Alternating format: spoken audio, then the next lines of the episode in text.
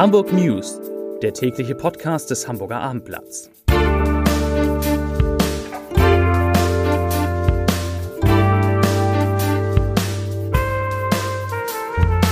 Herzlich willkommen in einer neuen Podcast-Woche. Mein Name ist Lars Heider und heute geht es um die Bilanz des zu Ende gehenden Lockdown-Novembers.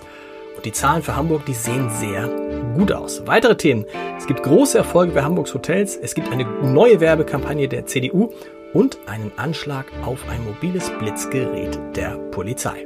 Zunächst aber die Top drei, die drei meistgelesenen Texte auf abendblatt punkt de. Auf Platz drei. Corona in Hamburg. Inzidenzwert ist erneut gesunken. Auf Platz zwei. Innenleben eines Blitzers. Hier verbrannten hundertfünfzigtausend Euro. Und Achtung auf Platz eins. Es ist nun mal so. Trennung von Frank Otto. Das ist Nathalie Volks neuer Freund. Das waren die Top drei, die drei meistgelesenen Texte auf abendblatt punkt de. Am Ende des langen Lockdown-Novembers ist die Corona-Situation im Norden Deutschlands deutlich entspannter als im Rest der Republik. So lässt sich das wichtigste Ergebnis zusammenfassen. Die fünf Bundesländer mit den geringsten sieben Tage Werten an Neuinfektionen je hunderttausend Einwohner liegen, laut Robert-Koch-Institut, alle in der oberen Hälfte des Landes. Auf Platz eins steht Schleswig-Holstein mit der sogenannten Inzidenz von sechsundvierzig. Es folgt MacPom mit siebenundvierzig und Achtung, dann schon Hamburg mit einem Wert von achtzig. Niedersachsen landet mit dreiundachtzig vor Bremen.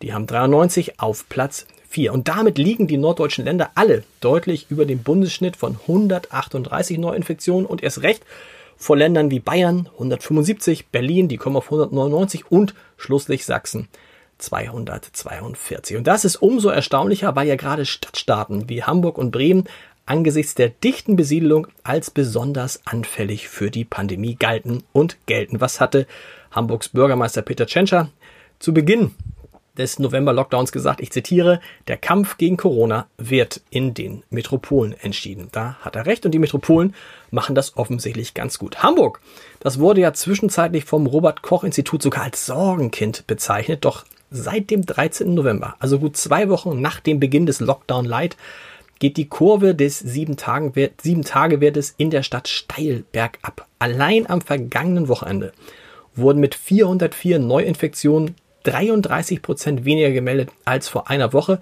Am heutigen Montag, da sank die Zahl sogar um siebenunddreißig Prozent auf hundertfünfzig. Vor sieben Tagen waren noch zweihundertsiebenunddreißig Fälle gemeldet worden. Ginge die Entwicklung so weiter, dann könnte Hamburg noch vor Weihnachten wieder unter dem Wert von fünfzig Neuinfektionen je hunderttausend Einwohner landen und wäre dann offiziell, wie Schleswig-Holstein schon jetzt, kein Risikogebiet mehr. Das wäre doch schön.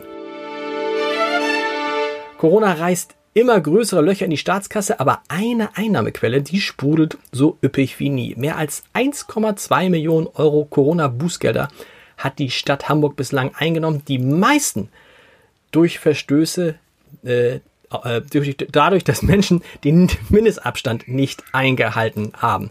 Allein darauf, von diesen eins Komma zwei Millionen Euro, gehen allein achthundertvierzigtausend Euro auf diesen Tatbestand zurück. Also immer dran denken, eins Komma fünfzig Meter Abstand halten an öffentlichen Plätzen und auch sonst. Das war's für heute zu Corona. Denn wer den Abstand nicht einhält, ganz wichtig, der kann mit einem Bußgeld von bis zu hundertfünfzig Euro belegt werden. Wie gesagt, das war's zu Corona, zu den anderen Themen des Tages. Nachdem die Hamburger C D U bei der Bürgerschaftswahl im Februar in der Altersgruppe der sechzehn- und bis fünfundzwanzigjährigen nur knapp über die fünf Prozent Hürde gekommen war, will sie jetzt Ursachenforschung betreiben und startet eine neue Kampagne. Die heißt Hashtag JungmachtCDU und im Rahmen dieser Kampagne sollen junge Leute bis fünfundzwanzig Jahren äh, in einer Online-Befragung ihre Meinung zu ihren Themen loswerden können. Dazu sagt Dennis Thering, der Fraktionsvorsitzende der C D U und der Bürgerschaft, er sagt, ich zitiere, wir wollen einfach wissen, was junge Menschen in unserer Stadt denken, was sie interessiert, was sie für Wünsche haben. Zitat Ende. Ja, da bin ich gespannt, ob die C D U das herausbekommt. Zur Polizei, zu der Polizeigeschichte des Tages. Manche Menschen reagieren ja sehr ungehalten auf Blitzerfotos, aber was da jetzt passiert ist, geht dann doch zu weit. Ein unbekannter Täter hat in Eisendorf im Bezirk Harburg einen Anhängerblitzer der Hamburger Polizei angezündet. Die Feuerwehr löschte den Brand am heutigen Morgen, am heutigen frühen Morgen.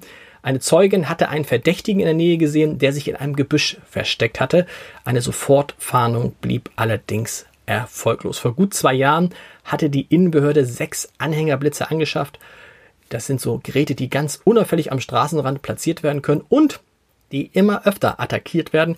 Dieser Blitzer, der ist jetzt hin und damit sind, ist ein Schaden von hundertfünfzigtausend Euro entstanden.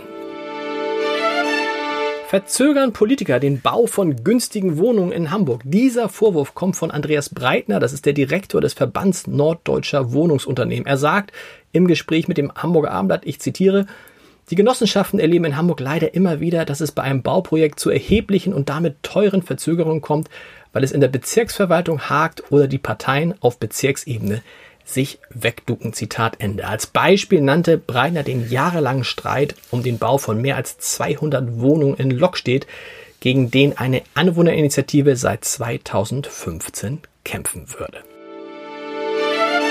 Zu etwas Erfreulicherem. Erstmals ist in Deutschland mit dem Ranking der hunderteins besten Hotels eine Liste veröffentlicht worden, deren Ergebnisse sowohl auf objektiv messbaren Kriterien als auch auf subjektiv empfundener Zufriedenheit der Gäste basieren soll. Das Ergebnis dieser Liste ist für Hamburg wirklich sehr erfreulich. Spitzenreiter und gleichzeitig damit bundesweit bestes Grand Hotel ist das Hotel Vier Jahreszeiten, das auch gerade erst vom Magazin Feinschmecker zum Hotel des Jahres zwanzig zwanzig gekürt wurde. Und insgesamt sind zwölf Hotels, so viele wie aus keiner anderen Stadt, unter den Top hundert vertreten. Als da wären auf Platz fünfzehn das Park Hyatt, auf Platz achtzehn das The Fontenay, auf Platz vierundzwanzig das Grand Élysée, auf Platz zweiundvierzig die Fraser Suites, auf Platz achtundvierzig das Hotel Atlantik, auf Platz dreiundfünfzig das Louis C. Jakob, auf Platz zweiundachtzig das Side-Hotel, auf Platz vierundachtzig das Sofitel Hamburg-Alterweil, auf Platz neunzig das Steigenberger Hotel und auf Platz dreiundneunzig das Tortue.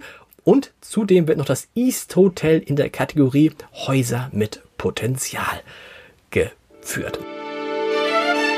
Noch eine schöne, fast die schönste Nachricht des Tages. Oliver Wurm, Hamburger Journalist und Verleger, ist für seine Idee, das Grundgesetz als Magazin herauszugeben, heute mit dem Bundesverdienstkreuz des Bundespräsidenten ausgezeichnet worden. Herzlichen Glückwunsch, lieber Oliver, das ist mehr als verdient. Und jetzt kommen wir natürlich zum Podcast-Tipp des Tages. Ein Podcast, Sie kennen ihn schon, für alle, die in diesen Zeiten unruhig schlafen, die nachts oft wach liegen, die schlecht gelaunt sind. Dagegen haben wir etwas, nämlich unseren Gute-Nacht-Podcast. Und in der zweiten Staffel ist im Dezember, und zwar beginnend ab heute Abend, Johannes Oerding zu Gast. Und zwar jeden Werktag um einundzwanzig Uhr auf www.abendblatt.de slash podcast. Und was, erwarten, was erwartet Sie? Sie erwarten unterhaltsame, nachdenkliche und hoffentlich sehr musikalische fünf bis sieben Minuten. Und ja, es wird auch gesungen, aber vor allen Dingen wird gelacht und philosophiert. Es geht um die Kunst, Lieder zu schreiben, um Sing meinen Song, um Duette mit Udo Lindenberg, Max Giesinger und natürlich Ina Müller und um Fans, die Filmen statt zu klatschen. Alles ab heute Abend und dann jeden Abend im Gute-Nacht-Podcast mit Johannes Oerding. Viel Spaß dabei! Und jetzt habe ich noch den Leserbrief des Tages von Winnie Krumbacher.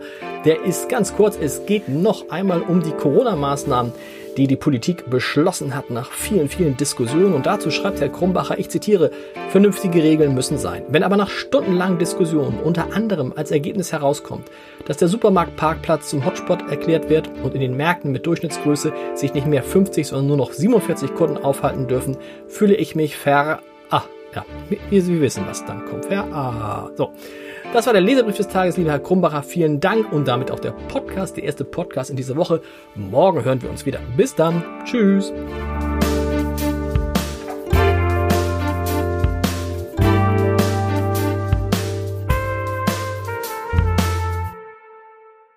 Weitere Podcasts vom Hamburger Abendblatt finden Sie auf abendblatt.de slash podcast.